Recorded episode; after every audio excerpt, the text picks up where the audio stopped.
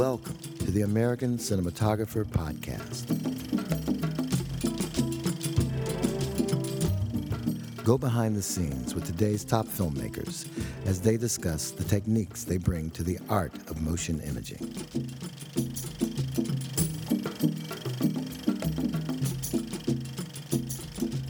Welcome to the American Cinematographer Podcast. I'm Jim Hemphill. Today I'll be talking with John R. Leonetti, ASC, about his work on the hit film The Conjuring. One of the big critical and commercial successes of the summer, The Conjuring tells the true story of a family that discovers their new rural home is haunted. They bring in paranormal investigators, Ed and Lorraine Warren, who find themselves in the middle of the most challenging and horrifying case of their lives as they battle the forces that have taken over the infested house. The film reunites John Leonetti with director James Wan.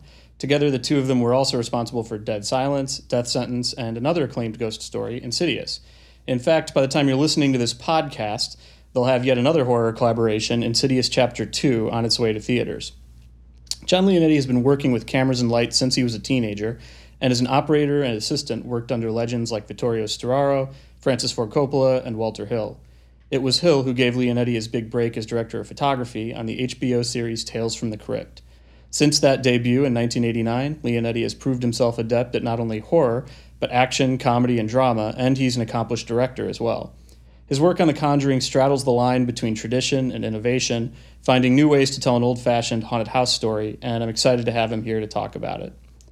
I want to start by asking you about point of view, because one of the things that's interesting about this film is that it's a horror movie with a split perspective. You've got the events that are experienced by the family that lives in the house, and then there's a sort of parallel story of the investigators. Obviously, those two storylines end up intersecting, but they also exist somewhat separately. And I'm wondering what your thoughts were visually in terms of differentiating between those two points of view while still making them kind of seem like parts of a coherent whole. Well, actually, we didn't really treat our approach to how we shot them respectively. We really just approached the whole period and the story in general. And it's interesting because, you know, with the new, not even the advent now, it's like history, old history of digital, cinematography, to show or to tell a period movie in a sort of visual way that's, not typical to the way it used to be, but still make you feel like you're back then with the digital cameras, is an interesting sort of, I don't want to say challenge, opportunity, I guess, James and I both felt from the beginning that we wanted to present a crisp image. We wanted the fidelity of what now, digital imaging has to offer.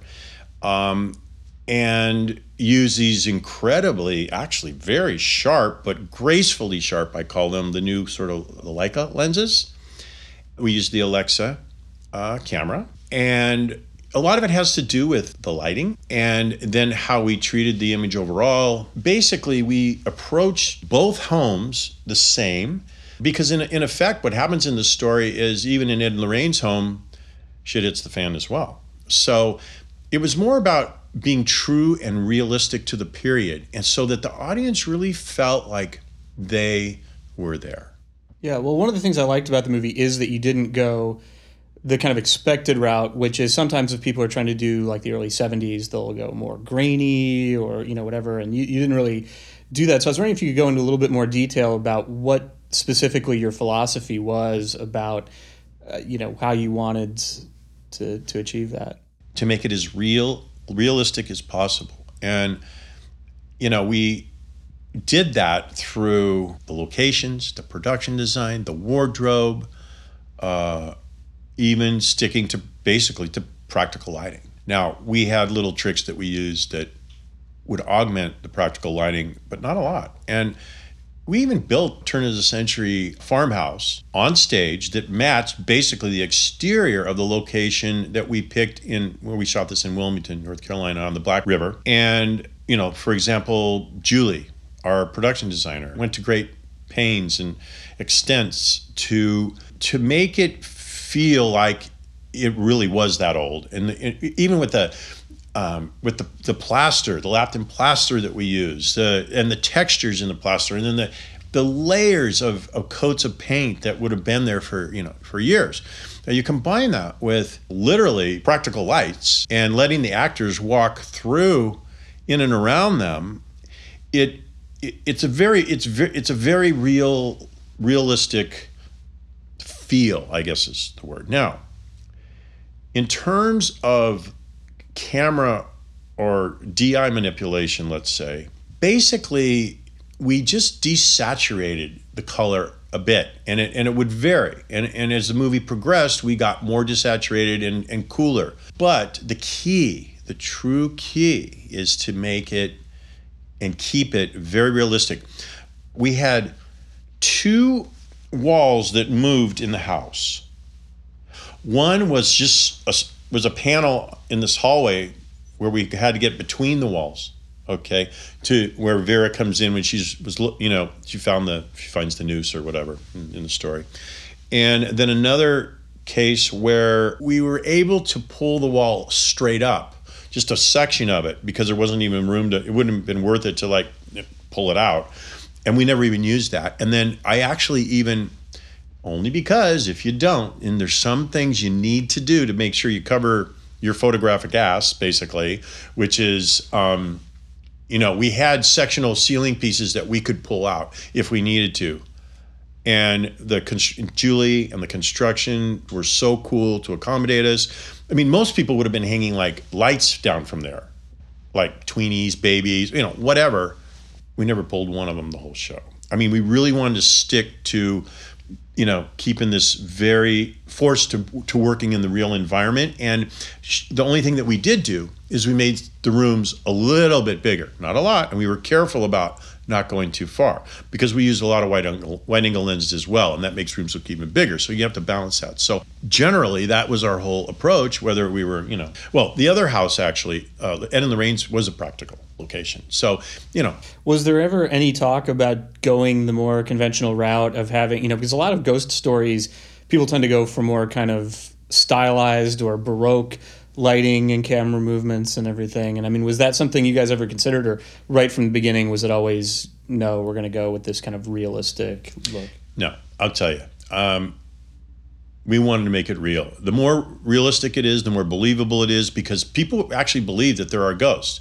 As opposed to, let's say, vampires, for example. Vampires are sexy, but they're not real. At least I haven't ever really known anybody that's really ever encountered one. I have met people that surely believe they've encountered ghosts. Well, that speaks to something else, that's interesting about the movie, which is it is based on a true story. And I'm wondering how that played into any of your preparation or anything. I mean, did you have access to any materials that were related to like the real life case? Yeah, we did. We had, there's a lot of evidence and literature and graphic pictures of what happened in that house in Connecticut. We shot this in Wilmington, as I said, North Carolina. But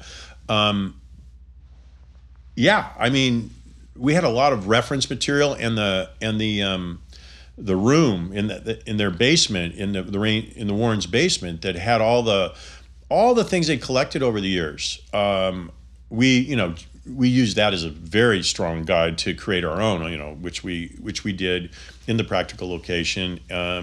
We found a house that actually had the right situation for it. It was amazing. And we tried to be very true to the whole thing. I mean, it's interesting. The family, the real family that lived in that house, okay, now they're like my age and a little older actually, came to visit us on the set. And then this shit really happened. I mean, they believe it, because they feel it really happened.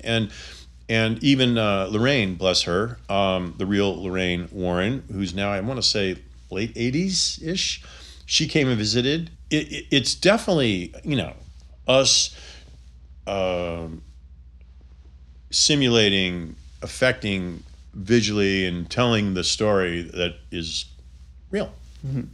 Well, and another thing that I think adds to the reality of the movie is you do a really nice job of acclimating the audience to the kind of geography of the house right from the beginning of the movie, so that when the action kicks in, you always know where you are and where people are in relation to each other. And one of the ways that you do that is through a shot early on in the film where you kind of follow the family first moves in and the camera follows them from outside and it goes inside the house and you go around a number of different rooms and then out the back. And I was wondering if you could talk a little bit about this kind of how you conceived and then executed that shot. You hit it the nail right on the head. We wanted to show the audience and introduce that house as almost like a character. It really was another character and to show its lifeblood, if you will, of the house.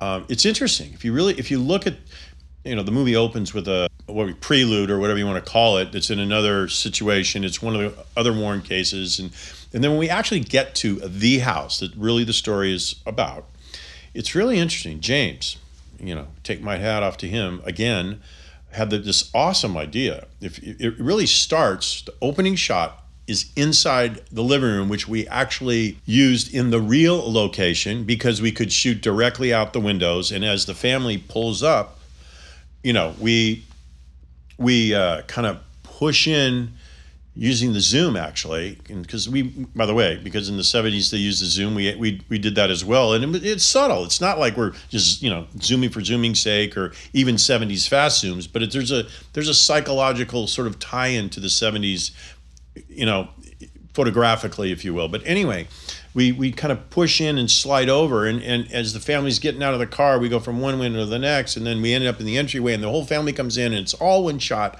And this dog, their dog, we just won't come in the damn house. And usually someone would establish a house from the exterior. Typically that's how you establish a location.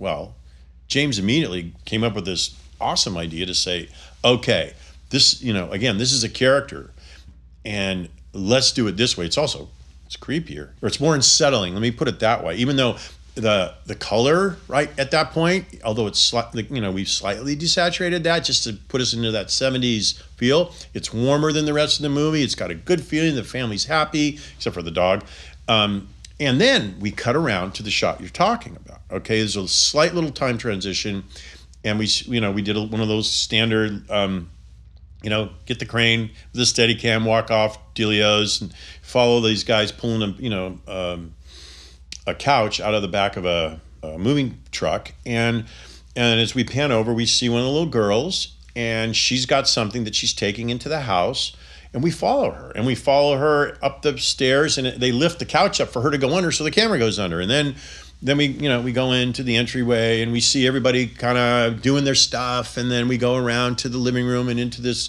sort of office area that's adjacent to the living room, and then we go into the kitchen, like you said, and then we follow a different little girl actually with a wind chime, and then she goes ultimately out on the back porch and hangs it. Now, the interesting thing about this shot is,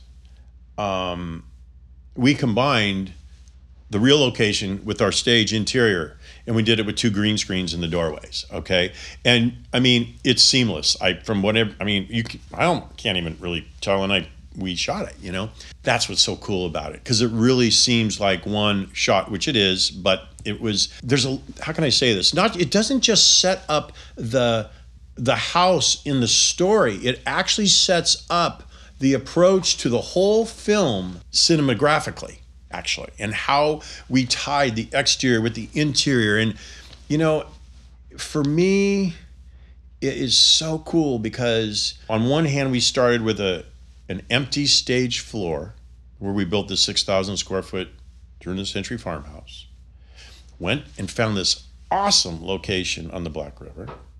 I got to shoot with Julie, brought the backing guy down, and his local North Carolina backing company that did this. And we got to shoot, basically almost 360 degrees of the house.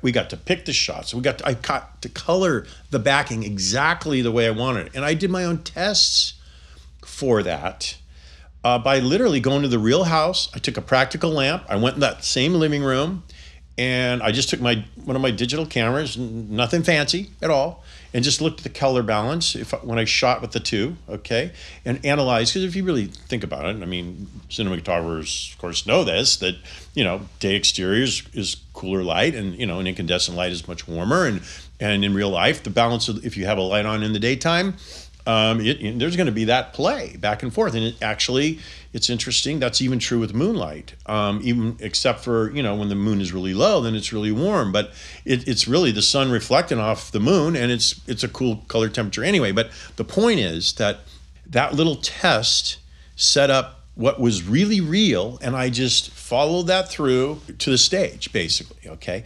And it's really cool because I actually tinted the backing to about 3,900, around between there and about 4,100 Kelvin, basically. And the practicals, and especially when, you know, the thing we did have, every practical was on a dimmer, every light switch was on a dimmer, and we could control that. And, you know, oftentimes we dim the lights, you know, enough, not too much, so they get too warm. But you know, knowing that they're around not even 3,200, they're like 2,700 Kelvin, and the difference between like 4,000 and 27 is enough that really actually, you know, when you use the Alexa, it shows something that's totally real. And at night, we used same backing. We just turned all the backing lights off, and we just shoot a light into the ceiling of the stage and just let a little bit of it kiss and reflect off. So you can get see a little bit of the skylight that was naturally there in the backing. It was slightly overcast, there was sun, but it was awesome because there was just a little bit of haze, which is perfect for give aerial perspective for a backing outside. We didn't have to use nets. It was just so awesome, honestly.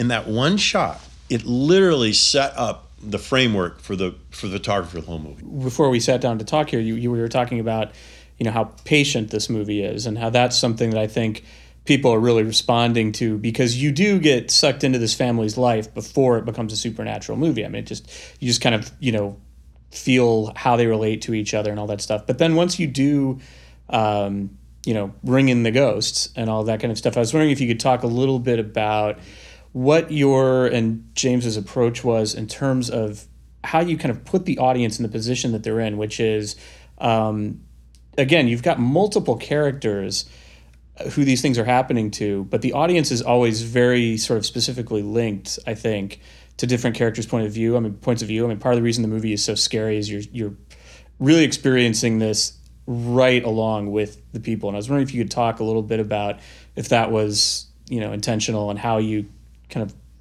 what your game plan was for that. You know, the scarier moments in a movie, oftentimes, except for other sudden scares, that's a different thing, is when, you know, someone's wandering around a scary place or you think something's going to happen. You take the audience with them, but you don't take them with them, you become them as well.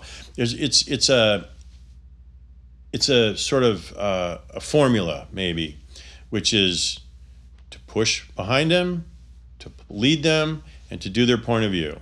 Now, do you do it Steadicam, handheld, or on the dolly? So those are all your options, okay?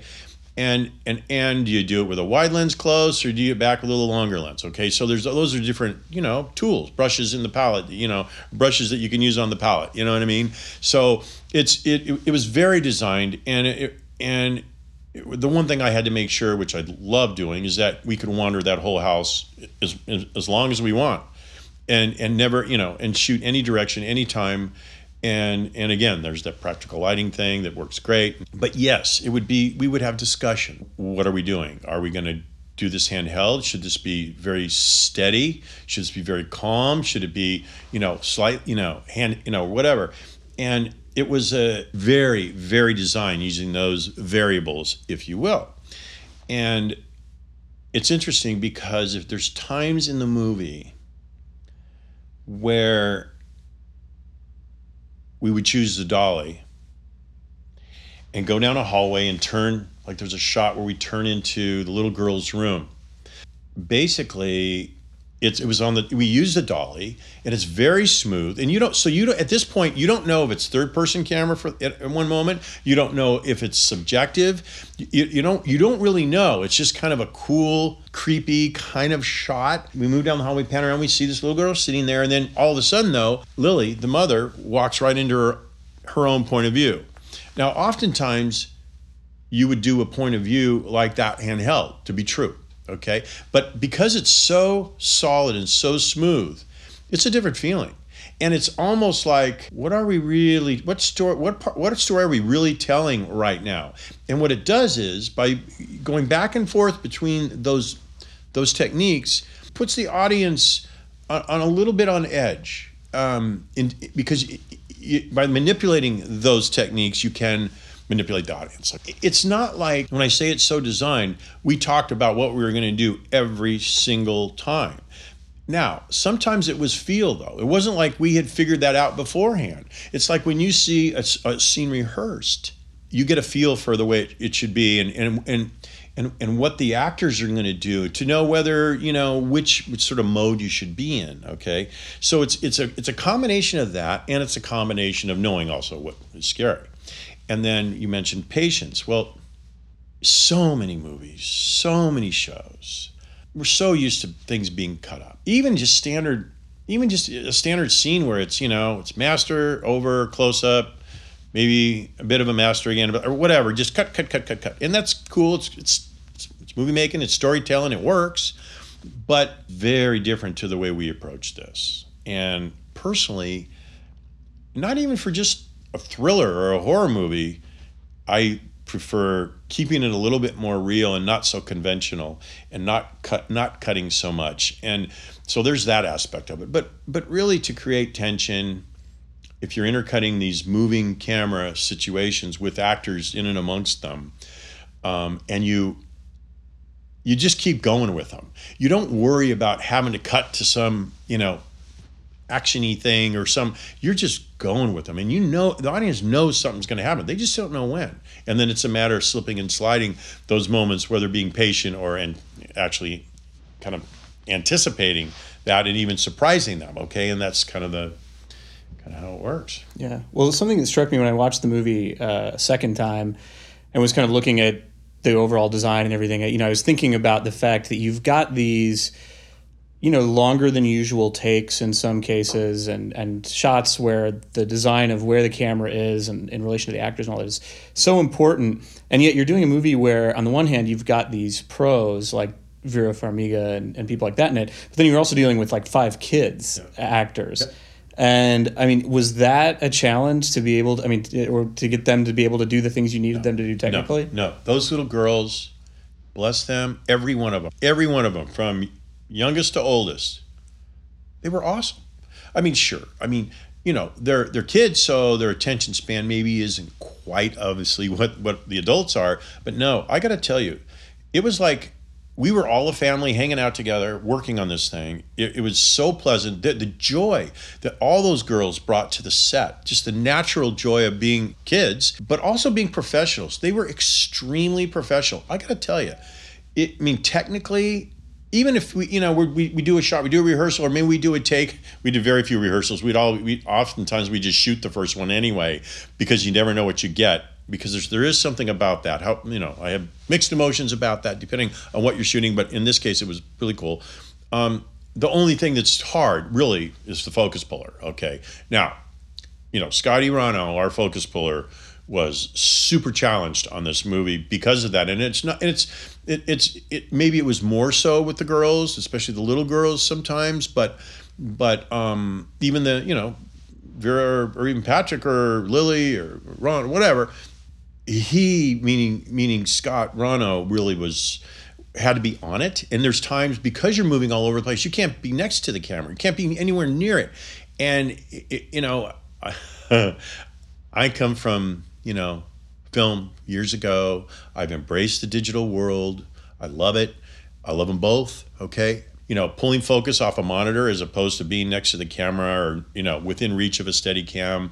The whole focus thing has changed. And one thing that I admire about Scotty is that he would stick to old school, because if you're pulling focus off a monitor, if you lose it, you're off. You see searching. You see it in television a lot now. You know, you have to, you know, as opposed to being there, if you lose it, you're watching the person move, and it's a different kind of reaction time. And I know this is kind of, any focus puller knows all this, okay? And I'm not saying you shouldn't pull off a monitor sometimes, because sometimes it's all you can do. And Scotty used all the techniques, okay? And he'd be in one shot, he may be pulling, you know, old school, you know, by eye, using his, you know, his Zen, you know, your Zen distance calculations.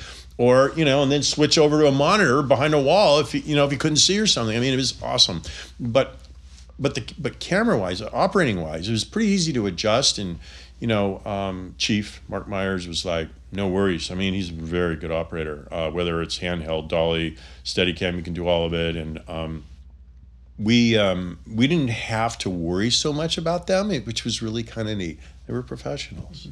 Well, something that struck me that as another sort of potential challenge for you, and more specifically even your operator, is, you know, you've got the long takes that go through the whole house and all that. Then you've also got a number of scenes in this movie that are unbelievably cramped, where people are like under floorboards and inside walls. Yeah. And I was wondering if you could talk a little bit about how you staged and executed some of those shots. Well, the what did we call it? It was a crawl space. I guess we call it the crawl space. That's the crawl space. Anyway, that was brutally challenging because it was real. It's not like we pulled any walls and you know, to move the camera in there. I mean, literally the brothers like had to crouch and you know, just pull it along. And we used sliders and we did different things like that. But, you know, even forget just climbing under there to light or to, you know, to, oh my God, how many times did you bump your head? You know, yeah, it was gnarly, but it was real. And again, it's forcing yourself into that situation that makes it really cool. We also had the outside of the set that we built. You know, Julie gave us little sections of wall that we could pull and shoot back with longer lenses, which we've done before. Matter of fact, I want to say we did that in Dead Silence, where we did more of it back on dollies with longer lenses outside, which is really creepy too, because you know, you can selective focus but we totally chose to like put the cameras in there and use our famous 10 millimeter lens. James and I love the 10 millimeter lens, okay? But you only use it when you're supposed to use it. But we use it more often than most people even know, and it's unbelievably cool when you move that kind of a lens, that wide of a lens, in a place that is confined. It's the parallax, the visceral feeling, I guess you could say, of it is pretty wicked. But yeah, it was hard, but you know, worth it. Thank God it wasn't too many days in the schedule. You know, the rest of the house, like I said, we built the hallways a little wider, we built the rooms a little bigger, so that we could do that. Mm-hmm. Well, along the lines of lenses, I wanted to ask you about a specific shot in the movie. There's a scene that's something we've seen in other horror movies like Poltergeist and a lot of other haunted house movies, where one of the little girls looks under the bed to see if there's something there. And there's a POV shot of underneath the bed, and the camera's kind of moving from side to side, and you don't know if something's going to pop up under there or not. And there's something about this shot that is, even though I've seen it a million times in other movies, it's so creepy here. It's like the creepiest I've ever seen that shot. And I was wondering what lens you guys used, what there was about it that you guys did that gave it that really unsettling feeling it had. Well, if I recall, it wasn't the 10 because it made everything too far away. It was a wide lens. It was, I want to say it was an 18. It wasn't even a 14. It may have been the 14. It was one of those.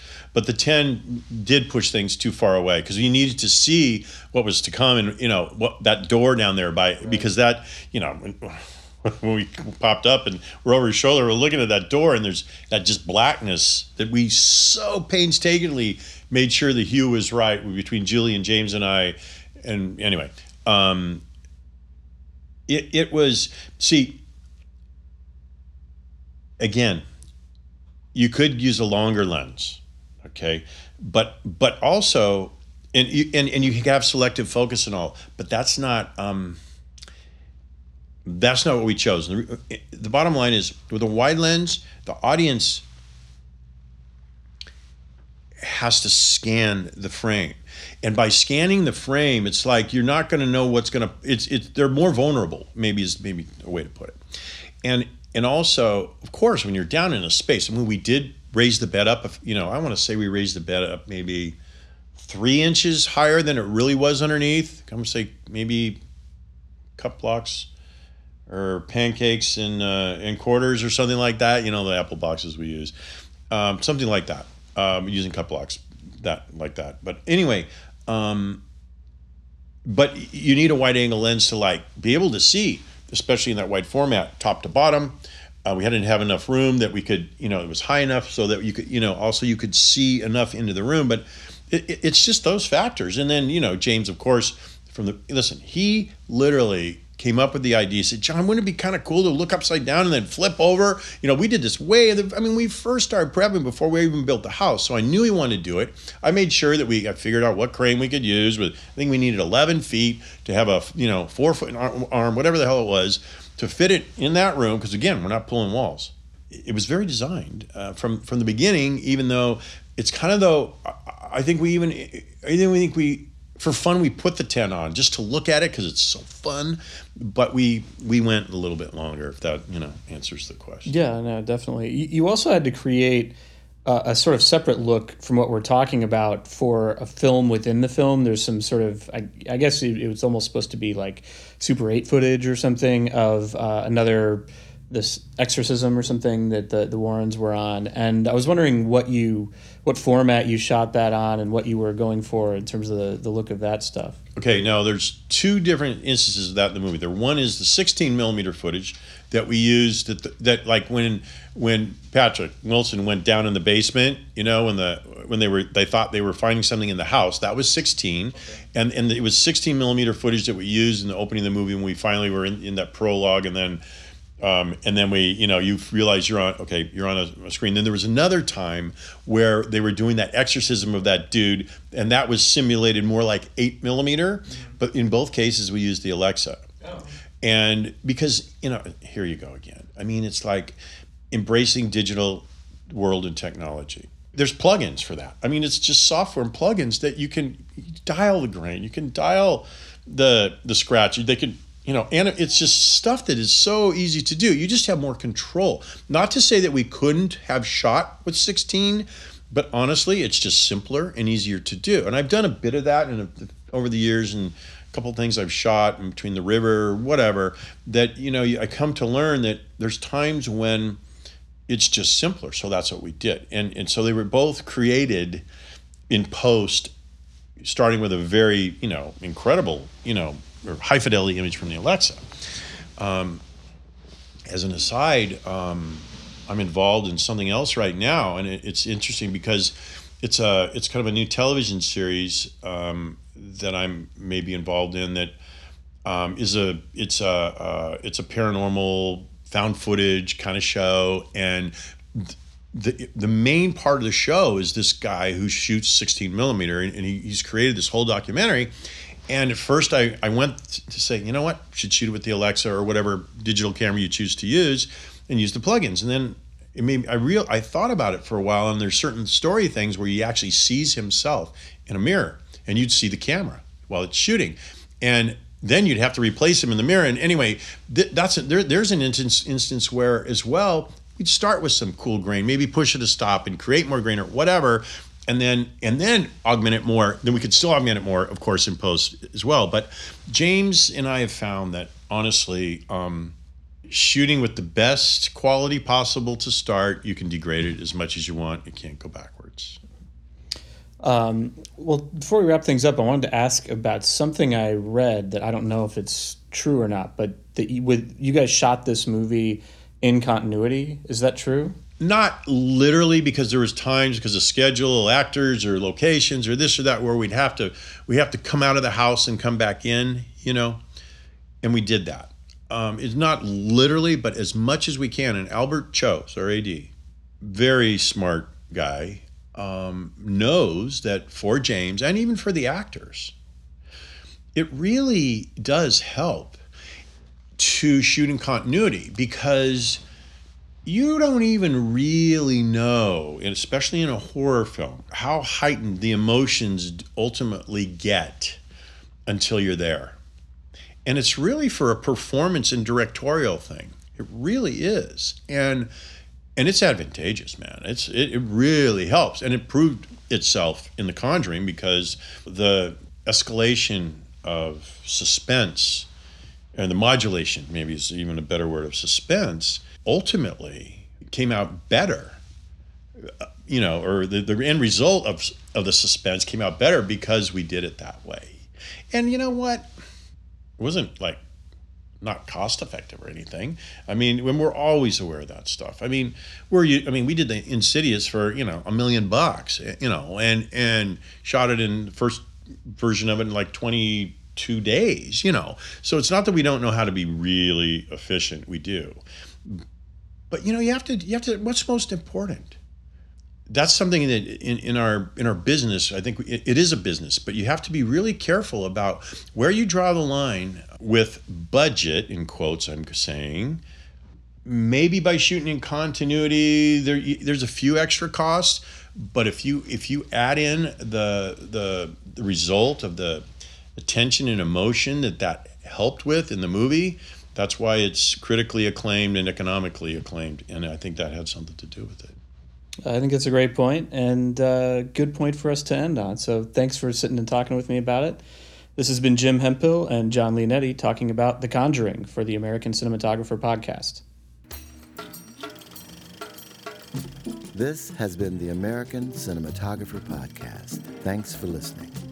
You can find more podcasts, blogs, and exclusive ASC content by logging onto theasc.com. This podcast has been brought to you by the American Society of Cinematographers, a nonprofit organization dedicated to promoting the art and craft of cinematography.